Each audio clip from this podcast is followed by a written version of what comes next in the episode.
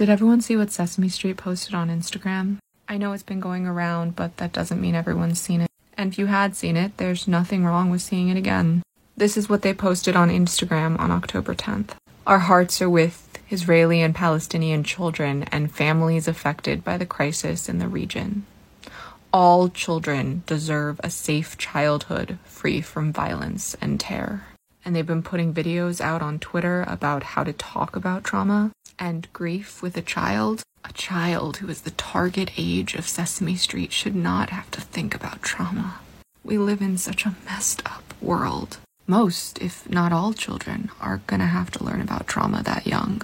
That's such a completely heartbreaking concept. It makes me wonder if the concept of childhood is just gone. Sorry that got really dark, but that's the headspace I'm in. Thank you to Sesame Street for saying exactly what needed to be said. I still stand with WGA and will not post clips. But I had to post this.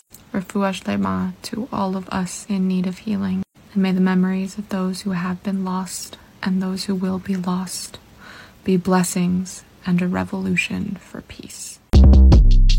Shortcast Club